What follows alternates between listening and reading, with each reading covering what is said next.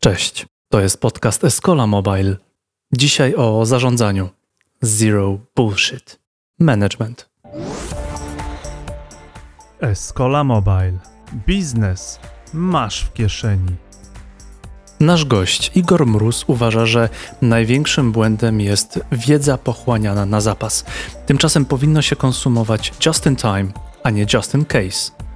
W rozmowie padną takie fancy słowa jak professional scrum with Kanban, according to the book, metryki, turkusy oraz ulubiony według Igora wykres Ganta.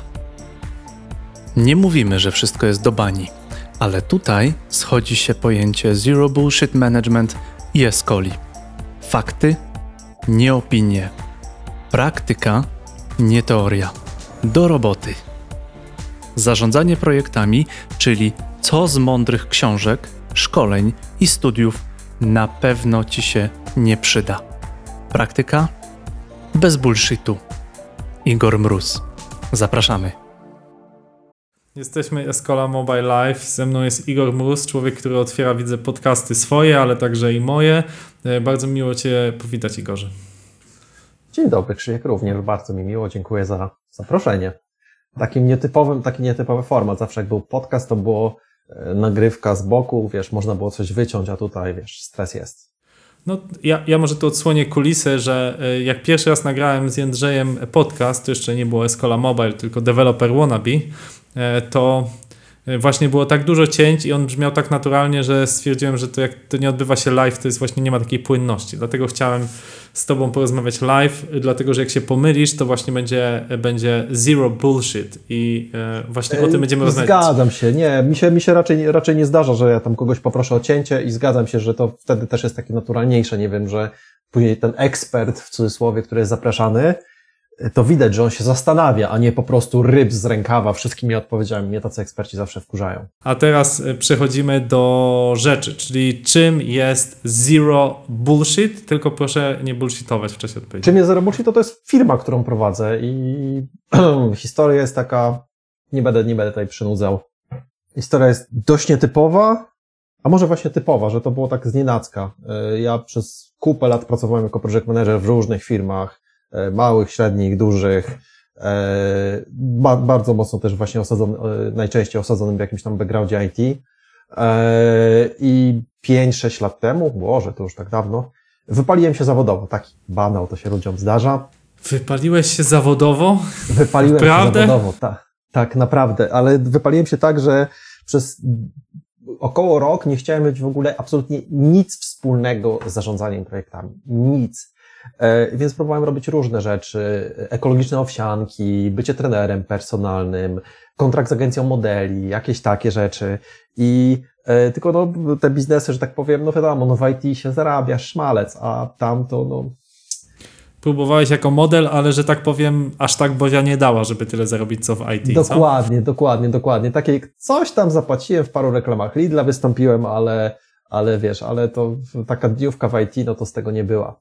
Czyli, czyli jak sobotę to do Lidla, to gdzieś tam ci ciągle pobrzmiewa, tak? Nie, teraz, no tak, tak, teraz już oczywiście dawno nie, nie, ale tam babcie, babcie mogły zajarać, żeby mnie, zobaczyły, żeby mnie zobaczyły w telewizorze, no bo dla babci zobaczyć wnuka w telewizorze to jest fajna rzecz, ale e, no i w pewnym momencie zaczęła mi się kasa kończyć.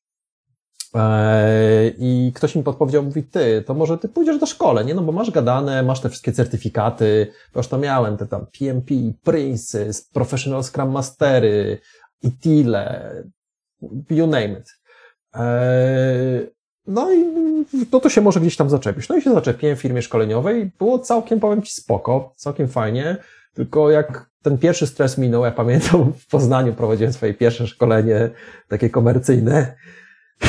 Jak się stresowałem przed wyjściem, żeby tam powiedzieć tym ludziom, dobry Państwo, nazywam się Igor Bros, bla, bla, bla, bla.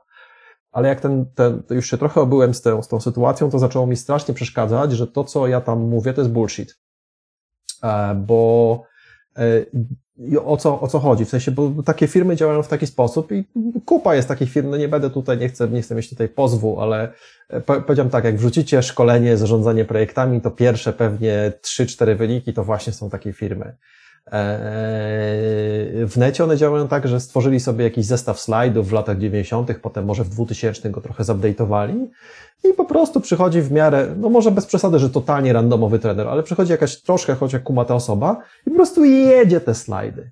A na tych slajdach na przykład są, nie wiem, moje ulubione wykresy Ganta albo jakieś wzory na wyliczanie estymacji, czyli ile potrwacie jakieś zadanie i tam jest wzór typu weź jeden realistyczny plus tfu, jeden, cztery realistyczne plus jeden pesymistyczny plus jeden optymistyczny, po, dodal do siebie, podziel przez sześć i tak ci to zadziała. Albo pierdoły, że w rodzaju krzywa wydatków budżetowych w trakcie projektu układa się w kształt S. Bo najpierw wydajesz mało, bo jest dokumentacja, potem zaczynacie wydawać dużo, bo toczą się praca, potem na końcu też są odbiory, więc też nie ma dużo pracy, więc kupa takich pierdół, żeby tego lepiej nie nazwać, yy, które wiesz, no jak potrzebujesz dać certyfikat, to, no to spoko, nie? Ale tak, tak realnie, jeśli chciał, wiesz, jeśli załóżmy, że jesteś kompletnie zielony, czy na przykład, nie daj Boże, masz swoją firmę 50-osobową i tak dalej, i chciałbyś się czegoś nauczyć lepiej ogarniać, yy, to no, jest okant dupy roztrzaskać. Okay, jeśli słuchają nas dzieci, to możecie wyłączyć teraz odbiorniki Facebooka czy Spotify'a, gdzie nas słuchacie, e, bo Igor użył niecenzuralnych słów, ale, ale, ale rozumiem, że to, co chcesz przekazać, to to, że to wszystko szło według wzoru, według sztampy, według książki, którą napisał ktoś, kto bardziej jest teoretykiem niż praktykiem, a jak potem przychodzi do zderzenia tego z rzeczywistością, no to rzeczywistość to bardzo szybko weryfikuje. Tak. Ja się zaczynałem czuć jak oszust y, miejscami, wiesz, i ludzie też się nie pytali gdzieś tam na boku, mówi, ty stary, jak ktoś tego używa w realu? E, ja mówię, no średnio najeża, nie? I zauważyłem, że im bardziej zacząłem mówić takie rzeczy swojej, ze swojej praktyki, ze swojego doświadczenia, tym bardziej się to ludziom podobało. E, I w pewnym momencie to już, że tak powiem, ominę, tam nastąpił drobny, a może niedrobny zgrzyt z właścicielami tej firmy szkoleniowej, e, bo no to nie jest, nie jest tak łatwo założyć swoją firmę, jak sam wiesz. E, I e, ja myślałem o wyrwaniu się niepodległość, ale dużo później, a po prostu wyrwałem się po niecałym roku na niepodległość. Na początku miałem taką konserwatywną markę Igor Blues Project Management, a to Zero Bullshit Management gdzieś tam na boku powstało, bo to było coś, co we mnie rezonowało, że mi, mi przeszkadzało właśnie, że strasznie dużo jest dyrdymałów opowiadanych kompletnie albo bardzo mało przydatnych. No i tak właśnie, i gdzieś mniej więcej powiedzmy półtora roku yy, od momentu tego wypalenia powstało faktycznie Zero Budget Management i zaczęło się od tego czasu rozwijać, więc to jest takie no, hasło, które nam wszystkim przyświeca. Przede wszystkim chodzi o to, żeby to praktyk przed tobą stał, a nie, a nie osoba, która właśnie przeczytała trzy, trzy, trzy książki, bo też zresztą przed rozpoczęciem żeśmy rozmawiali o właśnie o jednej z takich dużych firm szkoleniowych, a pamiętam, że tam kiedyś U, zapisałem się na jakiś program w Krakowie, dofinansowane szkolenia unijne i było coś ze sprzedaży i z marketingu, nie? I koleś tam opowiadał, bardzo spoko, ale ja do niego podchodzę na przerwie i mówię, ty słuchaj, ty taki młody jesteś, to ile ty pracowałeś jako sprzedawca? No i się okazało, że w ogóle nie pracowałem jako sprzedawca. Nie, tylko po prostu dwie książki przeczytał, slajdy dostał i jedziemy mhm. z tematem. Okej, okay. czyli mówimy o praktyce, czyli mówimy o zderzaniu tego, co, co jest, a co nie jest. Ja mam wrażenie, że w teorii zarządzania jakby właśnie e, powiedzmy w latach 50., 60. dominowały te firmy produkcyjne, tak, produkujące jakieś tam twarde rzeczy i tam właśnie się wszystko planowało, no musiał być cykl produkcji, zamówienia nie były z dnia na dzień, nie leciały samolotem zazwyczaj, tylko płynęły statkiem, trzeba było wszystko z początku bardzo ładnie zaplanować i to po prostu szło. Potem przyszedł czas, y, prawda, Toyoty i całego myślenia o total quality management, o, o just in time, zarządzaniu w czasie, odchudzania, odchudzania tak. właśnie tych korporacji.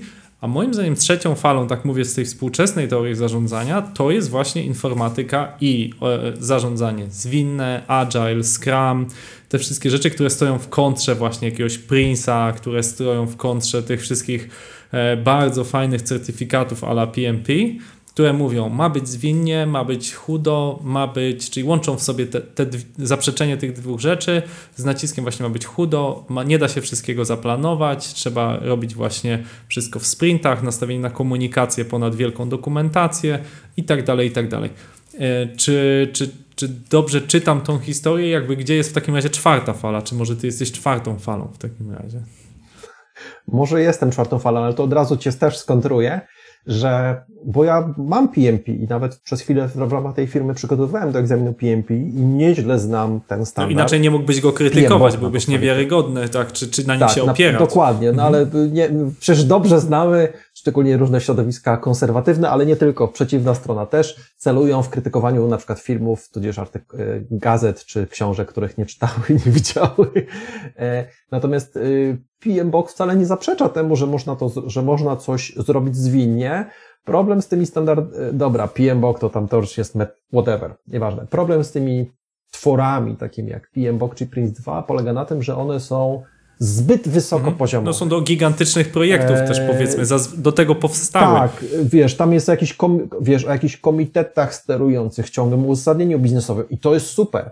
To jest bardzo ważne, ale taki przeciętny yy, koleś czy laska, mówiąc tak kolokwialnie, to on się bardziej przejmuje, wiesz, dostarczaniem tasków i, albo w, w czym te taski trzymać i że ludzie na przykład ich nie robią, ich nie update'ują, że od siedmiu dni słyszy tylko prawie gotowe i wie, że już jut, że jutro na stand-upie też usłyszy prawie gotowe i tam nie ma o tym kompletnie ani słowa i wiesz, a często ludzie idą sobie na takie szkolenie z tego i właśnie chcą rozwiązać swoje takie realne problemy, a tu po prostu jest jakiś, wiesz, inny świat.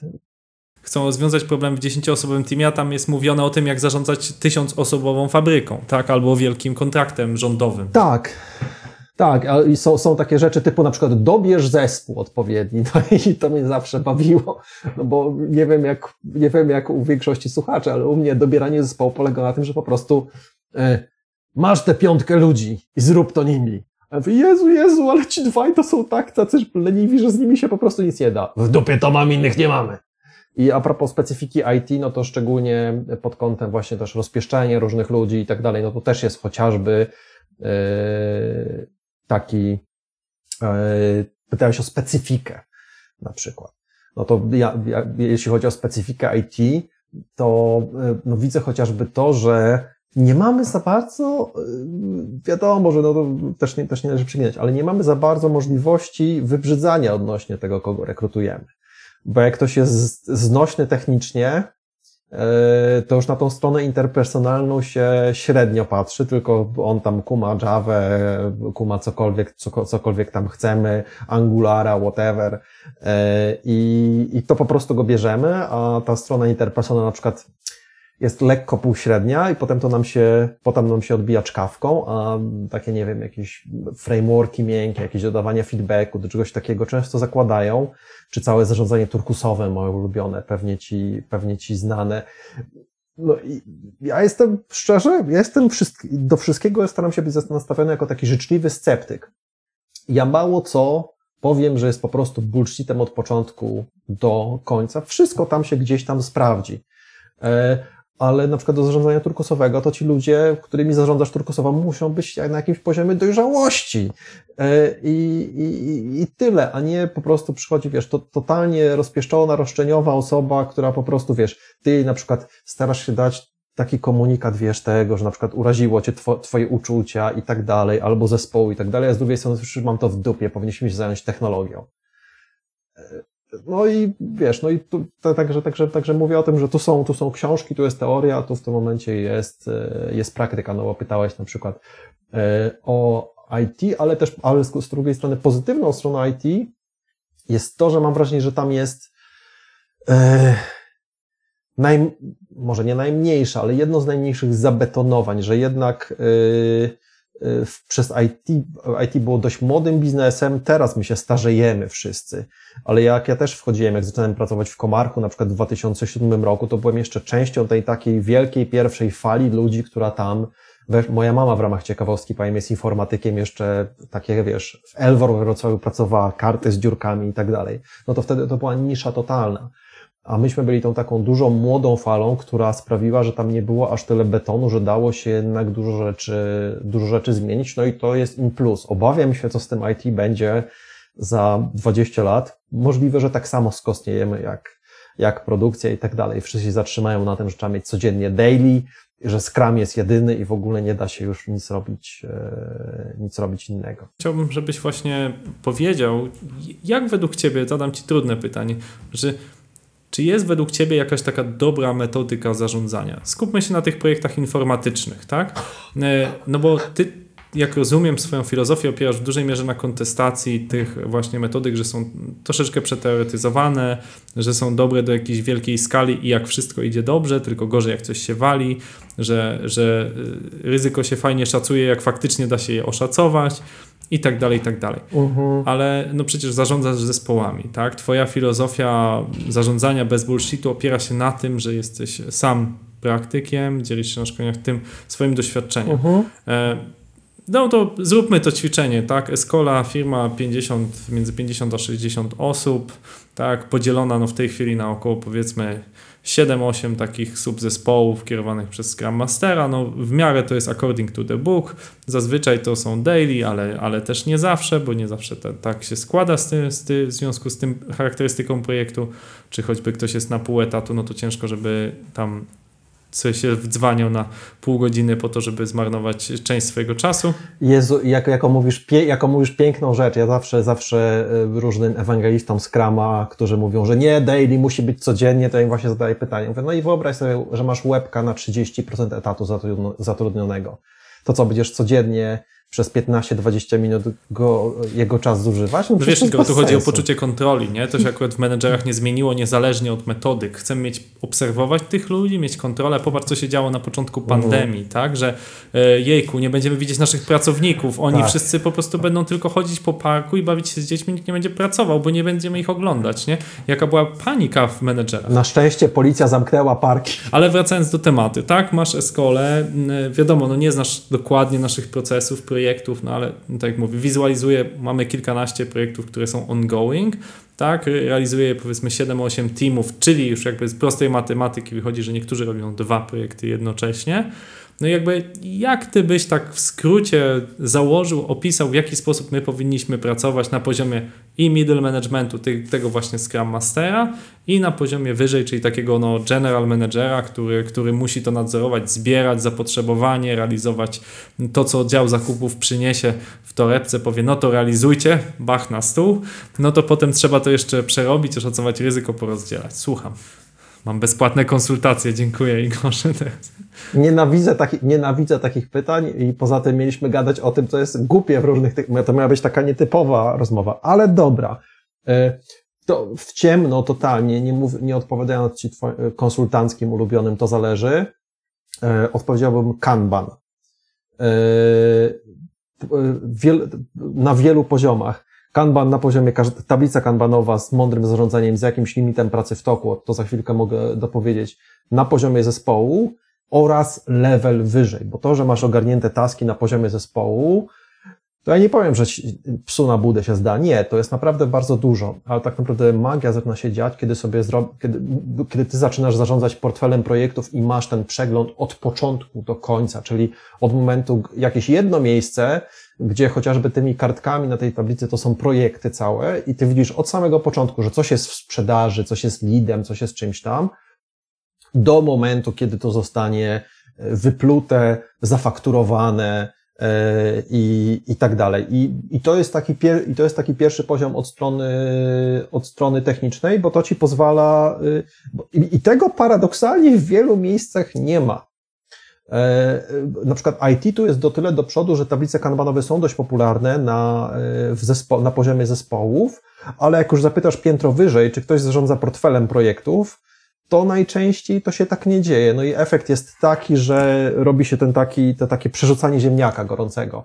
Czyli sprzedaż, sprzedaje, sprzedaje, sprzedaje, sprzedaje, żeby tylko sprzedać jak najwięcej i potem wpierdziela to do produkcji, która się musi e, tym martwić. Jeśli jeszcze, nie daj Boże, produkcja jest oddzielona od jakichś testerów albo od gości, to co wdrażają, albo co to utrzymują, to to po prostu wszyscy też tylko ziemniaczek e, gorący e, traktują, tylko żeby to później od siebie, od siebie wypchnąć, no i to, to, się kończy, to się kończy chaosem. Czyli ta tablica też na wyższym poziomie, plus najlepiej zadziałanie psychologiczne, czyli taki Dużo się mówi tam, że miejcie ownership, coś tam, ale najlepiej działa jednak, żeby na przykład jakaś jedna osoba była odpowiedzialna za, prze, za, za przepilotowanie tematu od początku do końca, a nie, że Marek jest odpowiedzialny za przepilotowanie tematu A na tym odcinku.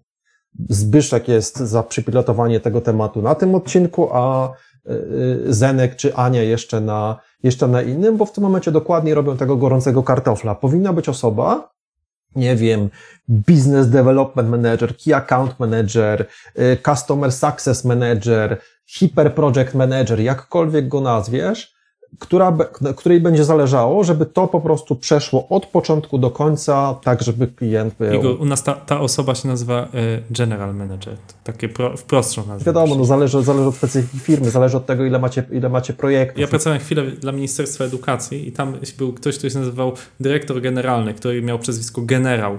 I ja, i ta, ta, ta osoba ma takie stanowisko, żeby nadzorować projekty, ale z lotu ptaka. To znaczy powinna prowadzić jakiś jeden projekt, żeby mieć tak ucho przy ziemi, natomiast powinna przede wszystkim e, nadzorować, czy, tak jak mówisz, czy projekty wydarzają się w czasie i czy, no i wiadomo, w każdej firmie jest walka o zasoby. Tak naprawdę w miarę rośnięcia firmy, Tak, ale żeby to też właśnie jakoś było sensem planowane, czyli jeśli na przykład widać, że tu się korkuje na produkcji, to żeby powiedzieć sprzedaży, słuchajcie, wy się w tym momencie zajmijcie masowaniem tych klientów, którym się może opóźnić, a nie przynoście tam nowych, tylko tym nowym na przykład mówcie, nie wiem, słuchajcie, coś tam, zróbmy wam coś małego, jakiś proof of concept, coś, co jesteśmy w stanie zrobić, zrobić żeby ich całkiem, no wiadomo, bo odejdą do kogoś innego, ale nie obiecujcie im w tym momencie ko- kolejnych, kolejnych projektów, a często właśnie problem jest taki, że nikt nie ma tego ogólnego overview i, yy, i, i po prostu te projekty są tak dopychane. I do, te, do tego,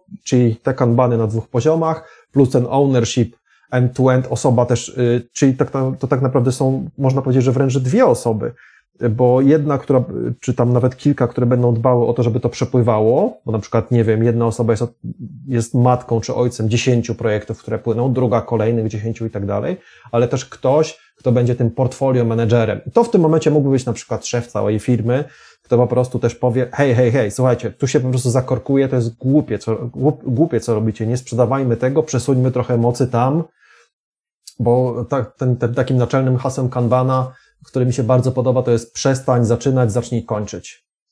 Nie, bo to jest zajebiście łatwo rozgrzebać 500 tematów, e, tylko później jak wszyscy pracujemy w IT, to wiemy, co się dzieje. Temat się na początku wydaje prosty, po czym my go rozgrzebujemy i nagle jest Ja mam Igor powiedzenie w firmie, które cały czas rozmasowuje i, i ewangelizuje w firmie, czyli że projekt skończony w 90% to jest projekt nieskończony. I w 99% Tak, tak. to też jest projekt nieskończony.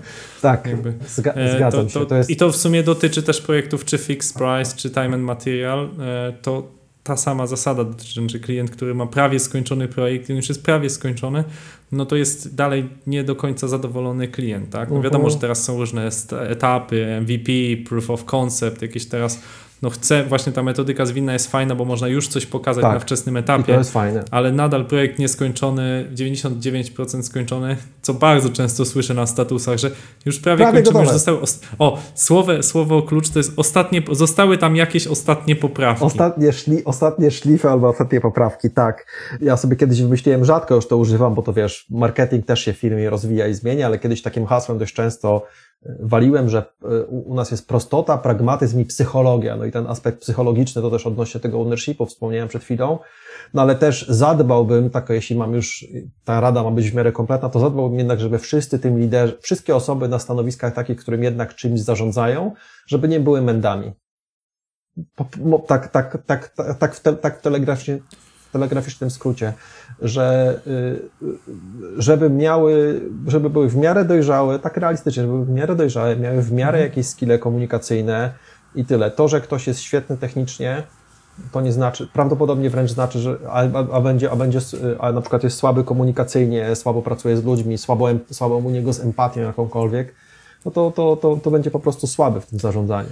A tu, tu akurat Igor, ja się z Tobą bardzo nie zgadzam i to jest coś, co mocno teraz ewangelizuję na konferencjach. Mhm. Nawet mnie zaprosili na Yes. Sales Angels, żebym, żebym o tym opowiedział. E, Absolutnie uważam, że jest to mit. E, To, że te, ci osławione, słabe komunikacyjnie osoby, to, są, to jest jakoś szkodzą. Zdefiniujmy sobie, co to znaczy słaby komunikacyjnie, nie? Właśnie zaraz to zdefiniuję. Znaczy, bo ty powiedziałeś, że, że nie chcemy, żeby te osoby były mędami. To znaczy, ja ukułem taką zasadę, jak myśląc, o, wiesz, ja mam doktorat zarządzania strategicznego i ja myślałem, jaka jest strategia Escoli. I to jest trudne pytanie, zadać sobie to z książek, przełożyć, co jest strategią Escoli, nie? Bo robimy różne produkty, robimy różnego rodzaju software w różnych branżach i jedną z takich wyzwań strategicznych to jest dla mnie, nie, nie chcę pracować z ludźmi, którzy mnie wkurzają. wydaje się oczywiste, ale miałem parę osób w Escoli, które mnie wkurzały. I chciałem w związku z tym mieć taką wolność, że okej, okay, nie chcę pracować z ludźmi, którzy wprowadzają złą atmosferę. I teraz chcę rozróżnić jedną rzecz. E, w latach 90. i 2000, żeby robić karierę w korpo, właśnie trzeba było się takim gładkim językiem posługiwać się, być takim dobrym politycznie. Pewnie fajnie, jak ktoś umiał się jeszcze tak jakby pokazywać od dobrej strony, mieć właśnie te skille i awansował często na podstawie jakiegoś klucza politycznego. Mówię o tych najwyższych stanowiskach w korporacji. I marzeniem w latach 90. i 2000 było być e, wysoko w korporacji. Teraz to się zmieniło. W tej chwili, teraz największym marzeniem większości osób młodych jest założyć swoją firmę, być przedsiębiorcą. No, trochę słowo startup się um, zdewaluowało, troszeczkę tak. popsuło, zdewaluowało, ale jednak bycie przedsiębiorcą Mhm. w Polsce jest um, no, czymś Śmieję takim się e, wysoko cenionym. Jest wysoko cenionym być przedsiębiorcą. I o czym chcę powiedzieć, że wtedy faktycznie bardzo ważne było mieć te miękkie umiejętności. Natomiast dzisiaj można być świetnym przedsiębiorcą, będąc osobą wręcz o jakichś cechach autystycznych. Jeżeli dowodzisz świetne projekty i jesteś uczciwy, bo to, co zauważyłem, Mhm. bardzo dużo programistów jest niezwykle uczciwych. Umawiamy się, że zrobisz coś za 4 tygodnie i zrobią. I jakby Mhm. nie ma znaczenia, jakby, czy ich komunikacja jest płynna, czy oni dużo mówią na tych daily, czy mało. Czasem się nie odzywają przez 4 tygodnie, mówią tak, idzie dobrze, mam jedno pytanie. Ale ty mówisz o specjalistach, a ja mówiłem przed chwilą o liderach. Okej, ale właśnie chcę odwrócić, chcę o tym micie porozmawiać, bo to może dotyczyć też lidera. Na przykład nasz CTO to jest osoba, która ma, powiedziałbym, dość specyficzny charakter. Mam nadzieję, że nie słucha. E, Facebooka nie ma, skasował, więc to jest osoba specyficzna, ale ma niezwykle wysokie umiejętności i naprawdę bogatą wiedzę merytoryczną i potrafi tych ludzi naprawdę bardzo merytorycznie, innych programistów skrytykować. I moim zdaniem ten mit tych takich wysokich umie- umiejętności miękkich, które są potrzebne do funkcjonowania, to jest oczywiście bardzo przydatne nadal, ale to, co jest nieprawdą moim zdaniem, to to, że musisz e, mieć jakby je wysokie. Możesz po prostu być dobrym człowiekiem, sekundę, Nie powiedziałem, że musisz mieć wysokie. Powiedziałem, że masz nie być bucem i masz nie mieć jakichś ewidentnych braków. Cho- y, Tu, tu myślę, że się uda nam jednak zgodzić. Mi chodzi o to, że muszą być naprawdę good enough.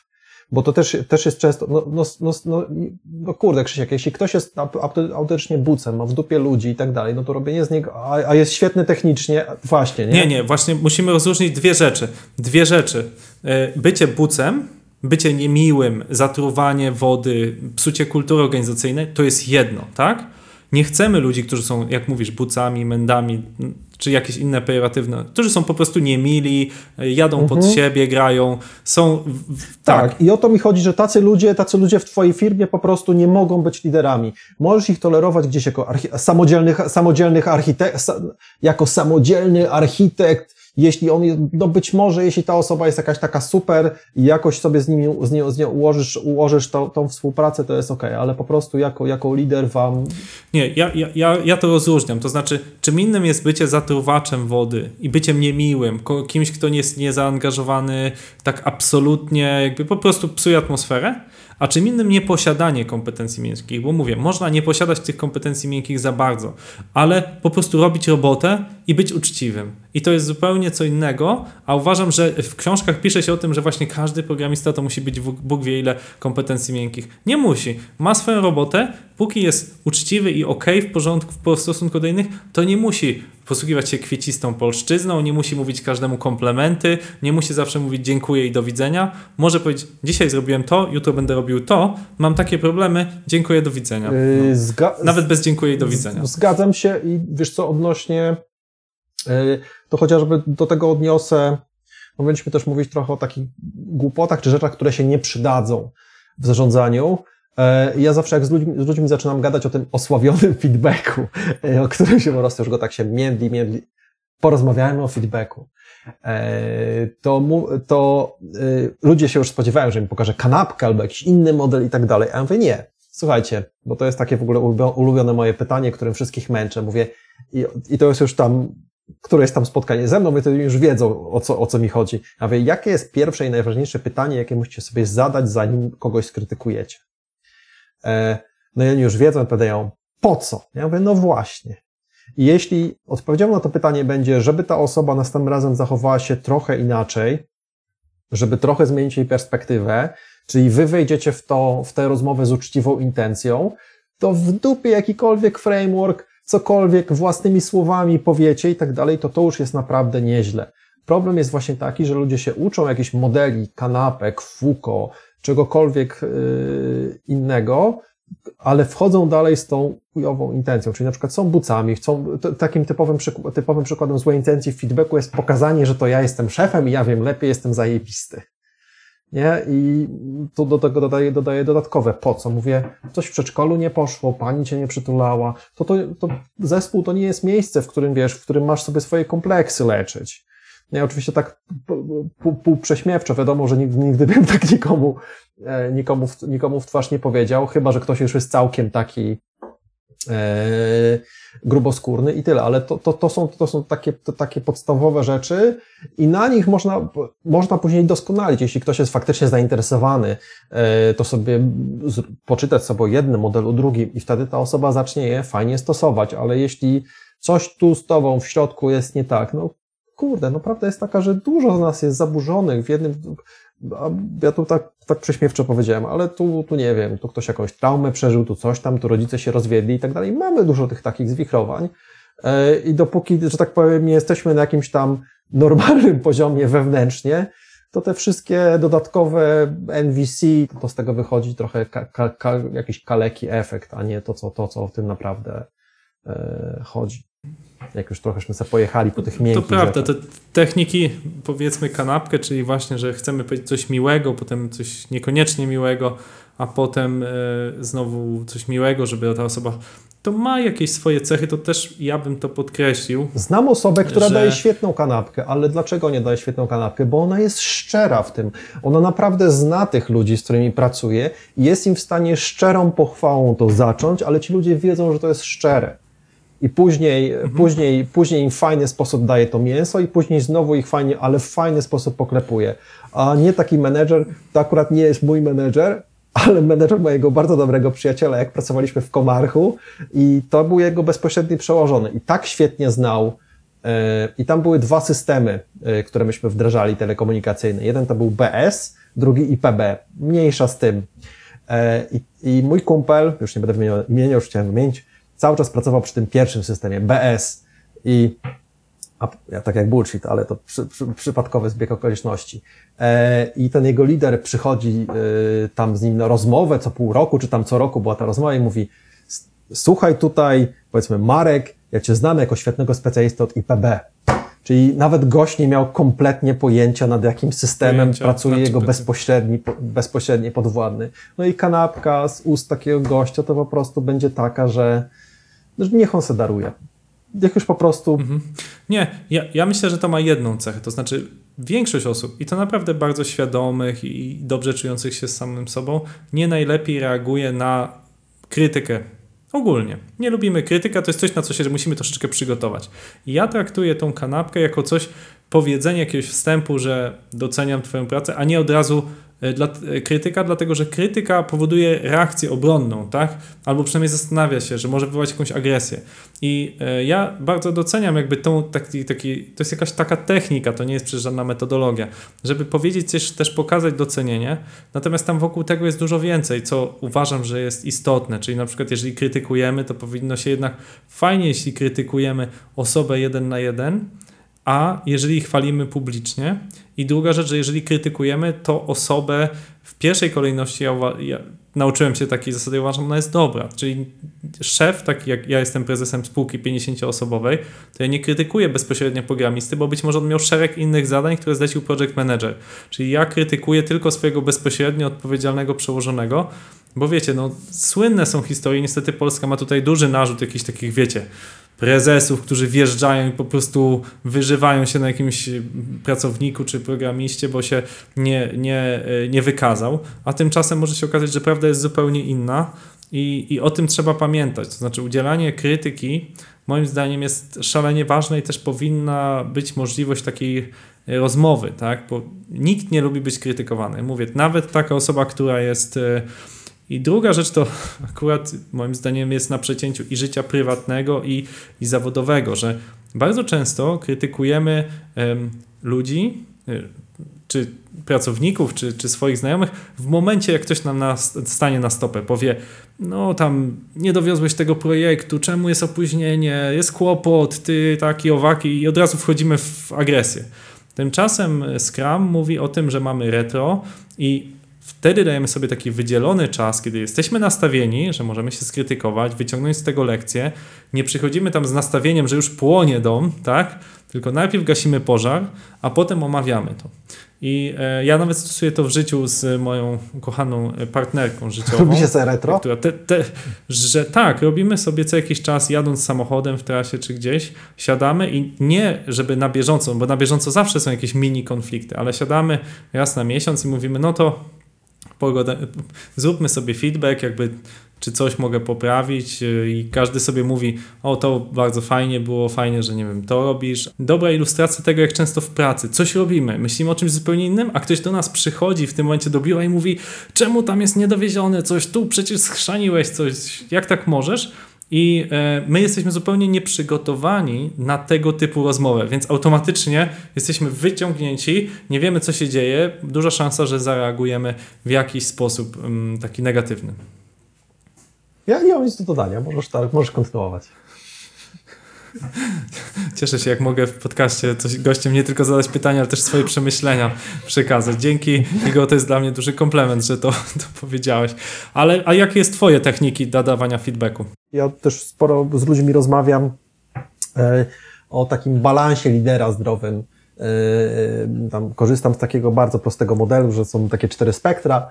E, przywództwo forsujące, angażujące, strategiczne i operacyjne i że warto, żeby pamiętać, żeby po prostu nie przeginać w jakimś, w jakimś kierunku, czyli to angażujące przywództwo to jest takie, wiesz, w czym wam pomóc, a co, jaka jest, jakie jest wasze zdanie i tak dalej, ale z drugiej strony jest, kurde, dacie radę lepiej. Nie, zróbmy to dwa dni szybciej. Czyli takie, czyli takie ciśnięcie że gdzieś trzeba zachować ten, zdrowy balans, no bo obecnie to, co mnie też wkurza, powiem szczerze, i uważam, że to właśnie, że to jest odrywane od rzeczywistości, że jest za dużo przegięcia w kierunku tego kumbaya, chwytamy się za ręce, wiesz, ktoś ci nie dowozi pierwszy, drugi, siódmy, dziewiętnasty raz, a ty masz mu, wiesz, zrobić program naprawczy, się go spytać, jak mogę ci, wiesz, może biurko stojące, albo, e, albo coś takiego, ale zacząłem o tym mówić dlatego, że ja z kolei mam problem e, w kierunku forsującym, i takie dostałem zadanie domowe już jakiś czas temu i staram się go, z niego skorzystać. Dawaj ludziom przestrzeń.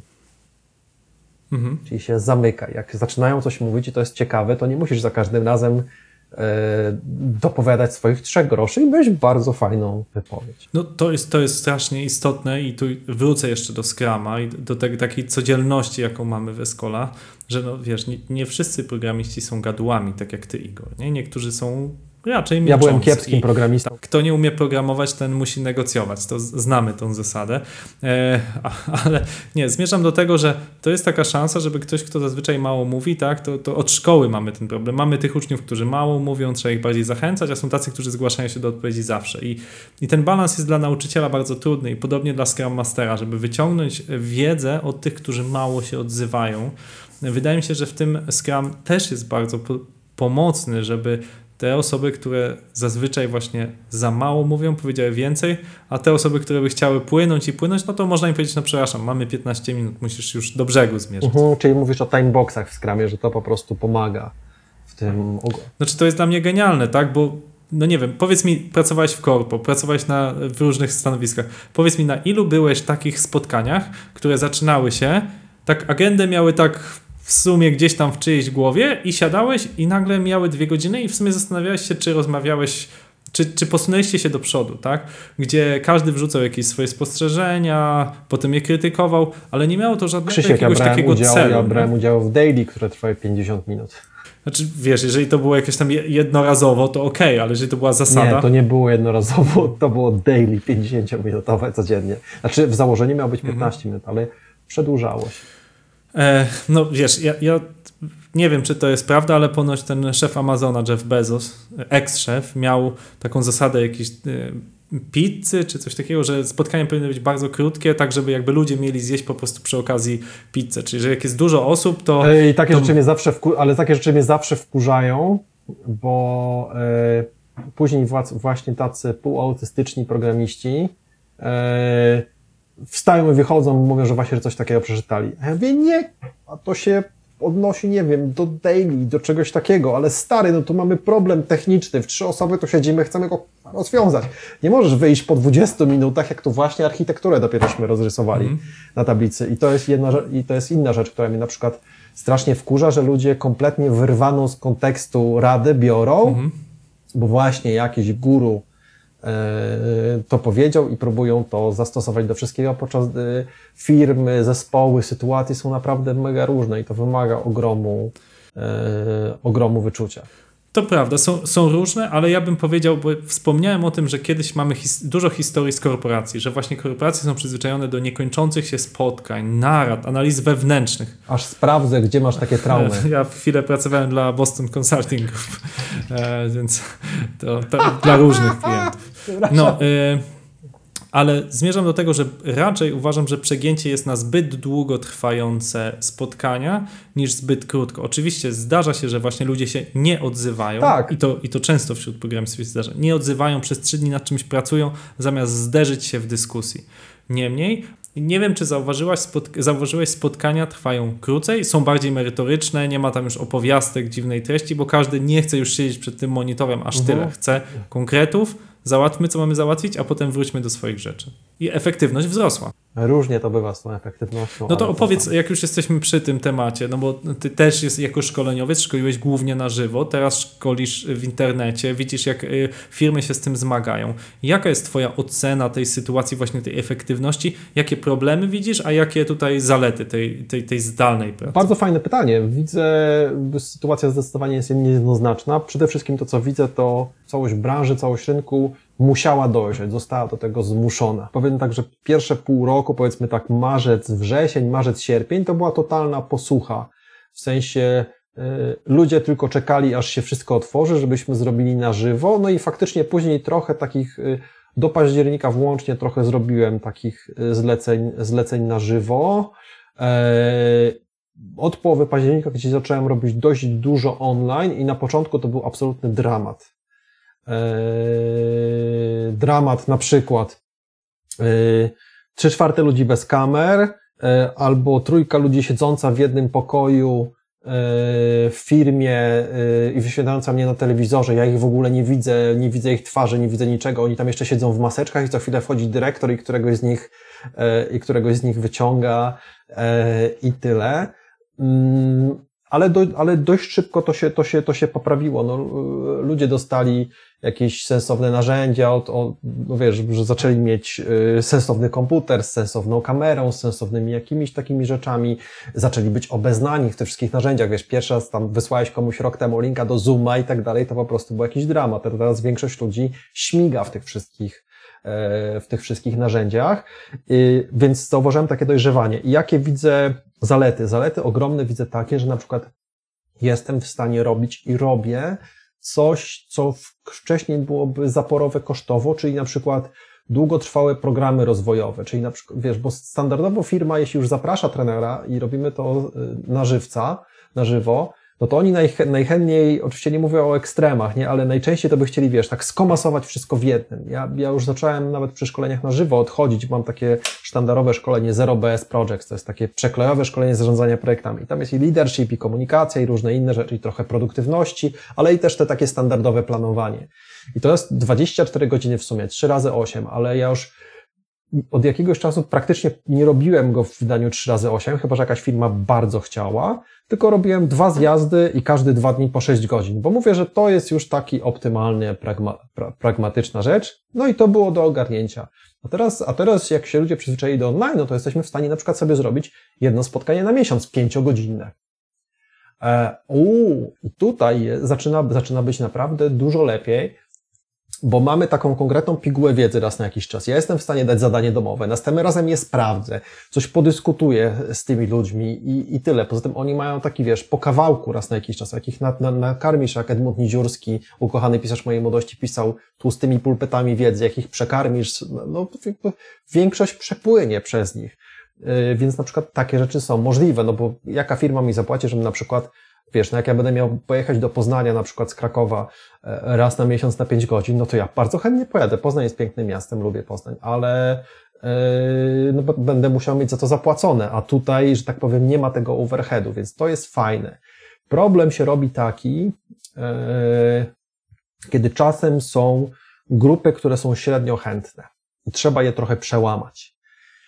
Yy, Ja mam taki charakter i jestem w miarę charyzmatyczną osobą, jestem w stanie to zrobić, ale jestem to w stanie zrobić na żywo. Bo jak to jest online, to po prostu sorry, to ja po prostu widzę po tych ludziach, że oni to ścisza, że oni cię ściszają, robią pocztę i tak dalej i mógłbyś tam po prostu zrobić striptease i stanąć na, na rękach i zacząć po prostu machać genitaliami i, i oni i tak by tego nawet, oni i tak by nawet tego nie zauważyli i miałem parę tego typu, parę tego typu doświadczeń i, i faktycznie no tu jest, jest Że machałeś genitaliami. tak, Nic nadal. Tym, nie, nie. O, oczywiście, oczywiście chodzi właśnie o, o, o- takie niezaangażowane, o takie niezaangażowane osoby. No i ja nie jestem w stanie wtedy praktycznie niczego, e, niczego. Słuchajcie, jak chcecie szkolenie od Igora, no to słuchajcie, no jest tak zaangażowany, że będzie wam nawet machał genitaliami do kamerki. Słuchajcie, to jest człowiek naprawdę oddany swojej pracy. E, Wiesz co, o, tak, jestem oddany swojej pracy, bo e, no nie wiem, jakie ty masz doświadczenia, ale ja teraz dzięki temu na przykład zrozumiałem, jak straszna jest praca nauczyciela. Straszna. Ta praca jest straszna. Bo ja na przykład, jeśli trafię na grupę, która ma po prostu w dupie, jeszcze właśnie przy, bo na żywo da się ludzi zaktywizować, ale jak ma w dupie online, czyli że po prostu cię nie słucha i ty mówisz do ściany przez dwa dni, to to jest dla mnie absolutnie ekstremalnie wypalające, dołujące doświadczenie. Po prostu jest to, jest to straszne. I jak ja sobie teraz dałem sprawę, że są ludzie, przecież większość dzieci jeszcze, ja bym powiedział, że pewnie w jakichś totalnie elitarnych, wyjątkowych szkołach, tam z pier- licea z pierwszej dwudziestki czy trzydziestki rankingu perspektyw w Polsce, to powiedziałbym, że jakaś tam znaczny procent uczniów jest faktycznie zainteresowana lekcją, ale w większości szkół uczniowie mają to w dupie, traktują to jako przymus, dopust Boży, więc przez 40 lat stajesz przed ludźmi, którzy mają w dupie to, co mówisz. To przecież to jest piekło na ziemi. No, dlatego tylu nauczycieli jest wypalonych, tak? To też trzeba po powiedzieć, tak? To jest gigantyczny problem. A, a teraz jest jeszcze trudniej, tak? Jeszcze robią to online. Chciałbym jeszcze z Tobą porozmawiać o, o, o temacie turkusu, który wspomniałeś przez chwilę. E, Ja znam e, tutaj firmę Software Mill, która pracuje w- pełni turkusowo od paru lat. Oni zrobili taką rewolucję. Jest to firma bardzo dobra, zatrudnia e, głównie seniorów, ma ładne marże, zyskowna. Przez Janka Zborowskiego prowadzona i jego dwóch wspólników. Natomiast jest to jedyny przykład, który wiem, że z Turkusu się udał, bo choćby profesor Blikle, też mój wieloletni nauczyciel, no chyba ten Turkus nie do końca mu wyszedł, bo chyba sprzedał to tam, e, tą, tą swoją cukiernię, a zawsze był głosicielem, byłem na jego wielu wykładach. Więc pytanie, czy znasz, czy znasz i przykłady, tak? Umiesz przykłady, przykłady. No ja znam Janka Zborowskiego jest Software. firma w Krakowie, y, nie wiem jak oni teraz sprzędą, bo nie śledziłem ich tam powiedzmy od dwóch lat, Lunar Logic Pawła Brodzińskiego i Paweł miał bardzo fajne różne prelekcje o, o tym, jak na przykład wspólnie pensje dla ludzi ustalają. Tak, tak. Janek też o tym mówi. E, e, tego typu, Wydatki tego typu na rzeczy, szkolenia. ale to znowu, ale tak, ale to znowu są specyficzne sytuacje. To często są właśnie firmy sekcji, że już są trochę znane na rynku i ludzie tam chcą iść e, z wysokomarżowymi klientami. No i ludzie, umówmy się, w takim software house'ie to jest super sprawa, jeszcze jeśli połowa osób, czy czwarte osób jest na pracy zdalnej. W przypadku Software Mill 100% osób jest na pracy zdalnej. nie macie żadnych jakichś, nie macie towarów, to, towarów w magazynie, jak, jakichś takich rzeczy, tym się, ja nie mówię, że zarządza się prosto cashflowem w software house'ie, ale na pewno zarządza się dużo prościej niż jak masz magazyn, produkcję, maszyny i różne, i różne, i różne tego To porozmawiajmy, czy dzisiaj produkujemy, czy czujecie się w nastroju produkcji, czy wysyłamy te paczki, czy może Tak, dzisiaj tak, day off. Tak, plus, no ja tutaj już nie, będę- nie będę wymieniał nazwisk, ale ja trochę, tak jak, tak jak zacząłem w ogóle, wszedłem tak z zewnątrz w ten światek za, zarządczy te 5-6 lat temu, ale ja, że tak powiem, wszedłem tak prr, bardzo mocno, zacząłem dużo z ludźmi, roz, ludzi, y, różnymi osobami rozmawiać I takich historii, że tak powiem, za kulis, których się nasłuchałem o polskich czołowych specjalistach z turkusu, ten oszukał tego, ten tamten tamtego i tak dalej. I wiesz, i potem widzisz takiego człowieka na jakimś TEDxie, czy na jakimś, e, wiesz, na jakimś webinarze, czy na czymś tam i on to opowiada, że zrozumienie i tak dalej i sobie dodajesz to naprawdę takie, że tak powiem, wiarygodne, że e, te plotki do tego. Myślisz sobie, aha, serio? Wymieniamy tutaj wiele rzeczy, które dla nas jest oczywiste. Turkusowe zarządzanie to jest takie, gdzie bardzo mała jest rola lidera i staramy się wszystko ustalać wspólnie, w sensie do poziomu pensji, kto na jakie szkolenie pójdzie, kto kiedy może sobie pójść na urlop. Wszyscy o wszystkim Mhm. decyduje, właściwie nie ma, nikt nikomu nic nie każe. ale też kierunek firmy, czy bierzemy tego klienta, czy tamtego, czy otwieramy biuro tu, czy tamtu, czy robimy takie logo, czy inne, w ogóle, czy kupujemy, czy robimy Maci, czy Dele, Linux, czy Windows i tak dalej, i tak dalej, i tak dalej. No, czyli odwrotność hierarchiczności, tak? Taka jakby skrajny lin. E, To jest, e, to jest ciekawy temat badawczy. U nas e, dr Maciek Madziński z naszej Rady Nadzorczej napisał o tym doktorat i jego wniosek był ogólnie taki, że w bardzo niewielu przypadkach to naprawdę się udało, tak? W takich pojedynczych przypadkach. w stanie czystym to jest dla mnie rzecz, którą się można, czy nurt, który się można bardzo fajnie inspirować i wybierać sobie z niego różne rzeczy. Bo ja Turkus widzę tak jak w linie jest takie fajne pojęcie prawdziwa północ. Czyli to jest taki, takie miejsce, taki kierunek, gdzie no w linii oni chcą mieć wyeliminować straty, gdzie jest po prostu zero strat, wszystko efektywne, wszystko super. I wszyscy wiedzą, że nigdy tej prawdziwej północy nie osiągniemy ale to jest kierunek, do którego możemy dążyć. Ja trochę tak samo widzę ten turkus, a, ale robienie po prostu z dnia na dzień z randomowym, no może nie z randomowym, nie chcę już ludzi obrażać, ale z takim po prostu przeciętnym zespołem, takim z przeciętnej firmy przeciętnym zespołem, od jutra wszyscy o wszystkim decydują i tak dalej, no to jest moim, to jest po prostu moim zdaniem niewykonalna, e, niewykonalna utopia. Często to też wygląda tak, że to wszystko świetnie działa do momentu, jak jest miło Jak się psuje, to gorzej. to też jest taka, to też jest taka bariera tego współczesnego leadershipu, że y, mówi się o samoorganizacji, samozarządzaniu, no i zespoły wybierają, tutaj organizują różne rzeczy, ale ja jak, jak z liderami rozmawiam, młodymi, bo ty jesteś od zarządzania strategicznego, ja się, my się specjalizujemy tak naprawdę w team liderach, w project managerach, w tym najniższym szczeblu zarządczym. Mówię, słuchajcie, ale jak jest samoorganizacja i samozarządzanie, czyli zapraszacie ludzi do odpowiedzialności, to oni mają być odpowiedzialni za wszystko nie tylko za to, żebyście wybrali wspólnie miejsce wyjścia na piwo, ale jak na przykład musicie kogoś zwolnić, to też powinni w tym partycypować, bo to się kończy w ten sposób, że zespół podejmuje te decyzje, które są miłe, fajne i zarąbiste, a wy zostajecie z tymi z dupy. I to na was jest odpowiedzialność i wszyscy mają do was pretensje, nie? Co- coś za coś. I ja często taką pułapkę turkusu widzę, że wszystko jest pięknie do momentu, aż, aż firma ma wysokie marże, wszystko jest e, super i same to takie miłe decyzje się podejmuje, a później e, nagle się okazuje, że wiesz, że trzeba podjąć jakąś trudną decyzję, jest paraliż decyzyjny, wszyscy, wszyscy się ze sobą kłócą i nagle jest tak jak zwykle. I, I nagle okazuje się, że to by się wydawało, że, że wszystko było super, a wcale nie jest, yy, nie jest takie, nie jest takie super. Żadna utopia, tak jak Scrum też często, tak jak idealny Scrum jest tą utopią. Mówiliśmy sobie, że daily niekoniecznie musi być codziennie w zależności od, w zależności od sytuacji. I, i, i, i ja kiedyś próbowałem wdrożyć takiego czystego, takim byłem typową ofiarą lektury Scrum Guide'a tam w gdzieś 90, tfu, w 2009 roku i próbowałem wdrażać czystego i szybko, szybko mnie to wyleczyło. Zresztą tak samo czysty Scrum, Kanban, którego kocham, ale z Kanbanem jest, no mieliśmy mówić o tym, co jest głupie w tych różnych tych. Na przykład ortodok, jak sobie pójdziecie się, będziecie chcieli certyfikować z Kanbana, to nasłuchacie się dyrdymałów.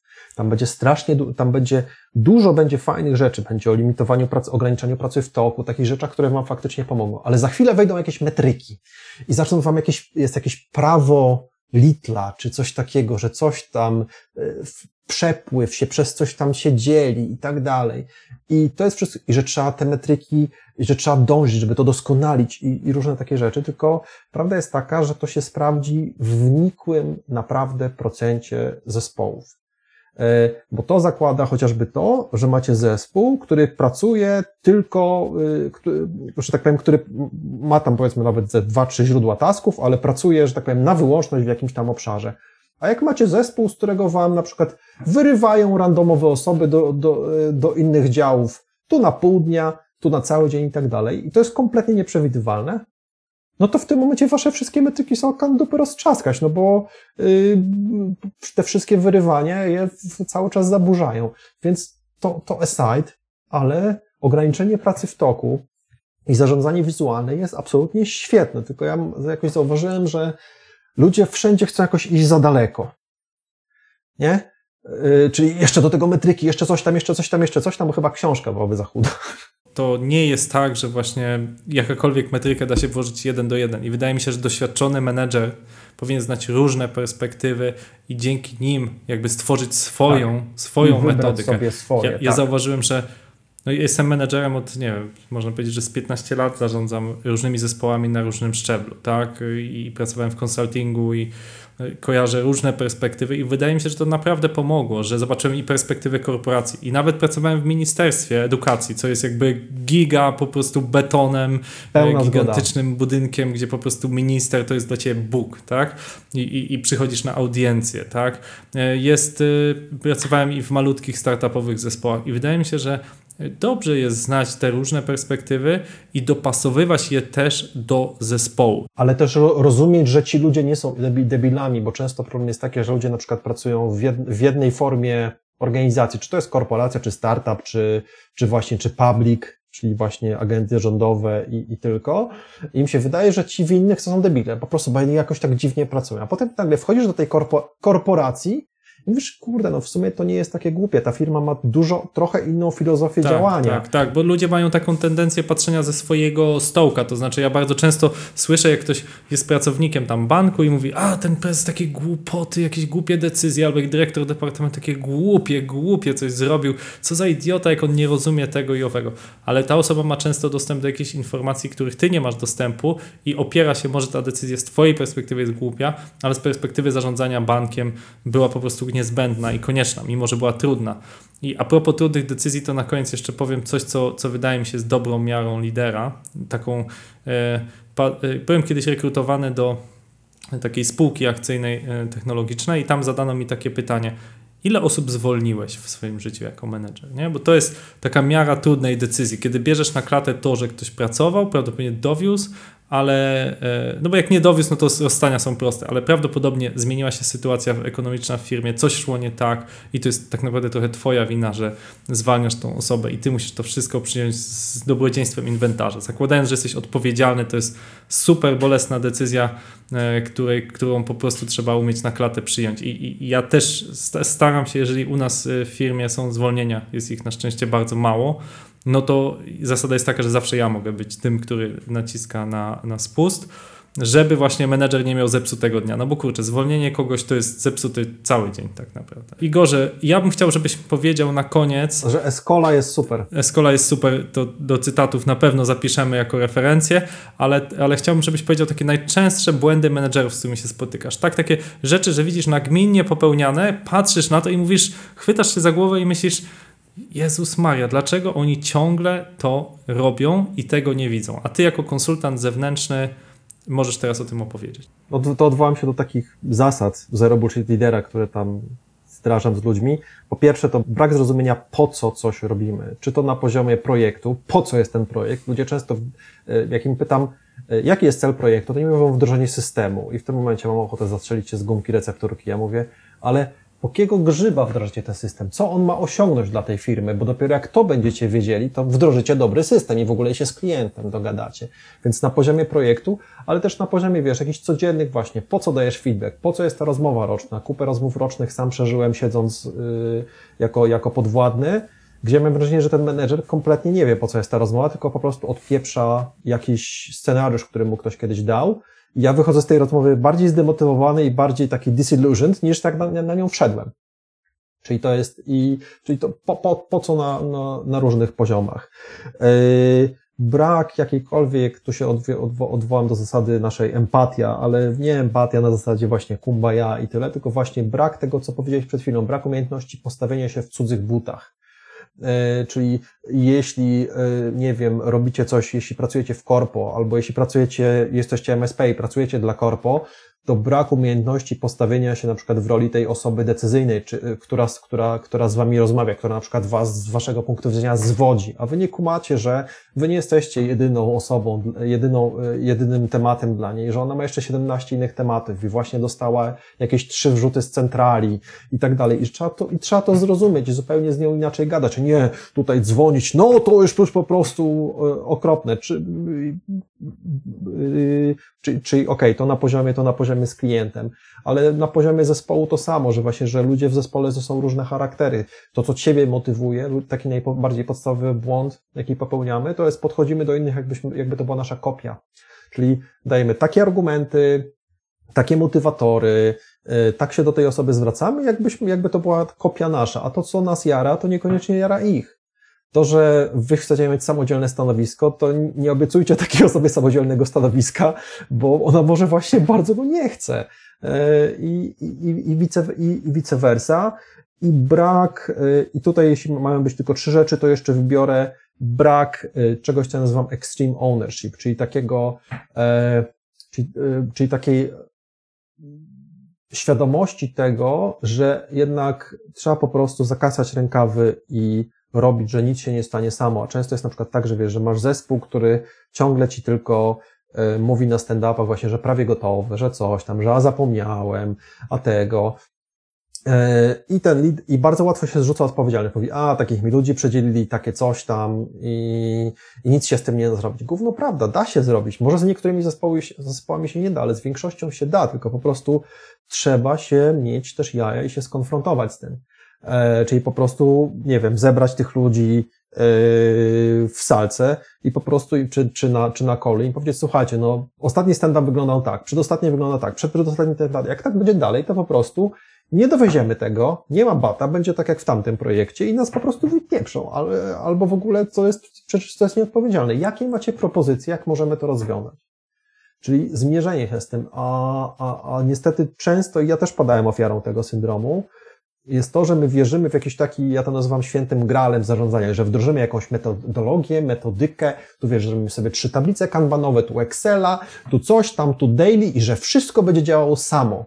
Nie, nie będzie działało samo. Zawsze będziecie musieli dawać feedback, zawsze będziecie musieli gdzieś tam wykałaczkę komuś włożyć, bo się za bardzo rozleniwi, z tym się dogadać, tego ogłaskać i tak dalej. Jakby tego, jak, słuchajcie, no jakby tego nie trzeba było robić, to byśmy nie byli potrzebni jako liderzy, bo by się wszystko działo samo ale niestety dzięki, te, niestety, niestety dzięki temu mamy pracę, czyli ta taka wiara, że, to, że po prostu zrobicie taki system, że nie będziecie się musieli interesować, że przydzielicie komuś taska w Trello czy w Jirze i to się po prostu zadzieje samo. No nie, nie zadzieje. Z częścią osób tak, ale z dużą częścią niestety będzie się trzeba interesować. Im słabsza wasza relacja, tym, tym, e, tym bardziej. To były trzy rzeczy. Amen. Moim gościem był Igor Mróz, człowiek, który uczy tego, jak być lepszym liderem i niekoniecznie opierać się na niektórych takich wzorcowych metodykach. Wydaje mi się, że bardzo. Nie dałeś mi pojechać po wykresie Ganta, cholera jasna. Ale, ale wykres Ganta każdy wie, że jest aktualny tylko pierwszego dnia realizacji projektu, a drugiego już przestaje być aktualny. To już uczę swoich studentów nawet. Dziękuję Igorze. Dziękuję bardzo Krzysiek. Escola Mobile. Biznes masz w kieszeni. Dziękujemy za Twój czas i za to, że spędziłeś go z nami. Mam takie pytanie. Jak bardzo Igor wchodzi w Twoją głowę, w Twoje operacje w Twojej firmie? Jak bardzo przewraca do góry nogami to, czego dotychczas się uczyliśmy, co stosowaliśmy? Koniecznie daj nam znać, ponieważ bardzo nas interesuje to, w jaki sposób odbierasz nasze i naszych gości myśli. Jeśli ten podcast miał dla Ciebie jakąś wartość, udostępnij do niego link na Twitterze, LinkedInie, Facebooku, opowiedz o nim swoim znajomym. No chyba, że nie masz ochoty. To wtedy się nim nie dziel, zachowaj go dla siebie. Bardzo dziękujemy, że byłeś z nami. To był 65. odcinek podcastu Escola Mobile.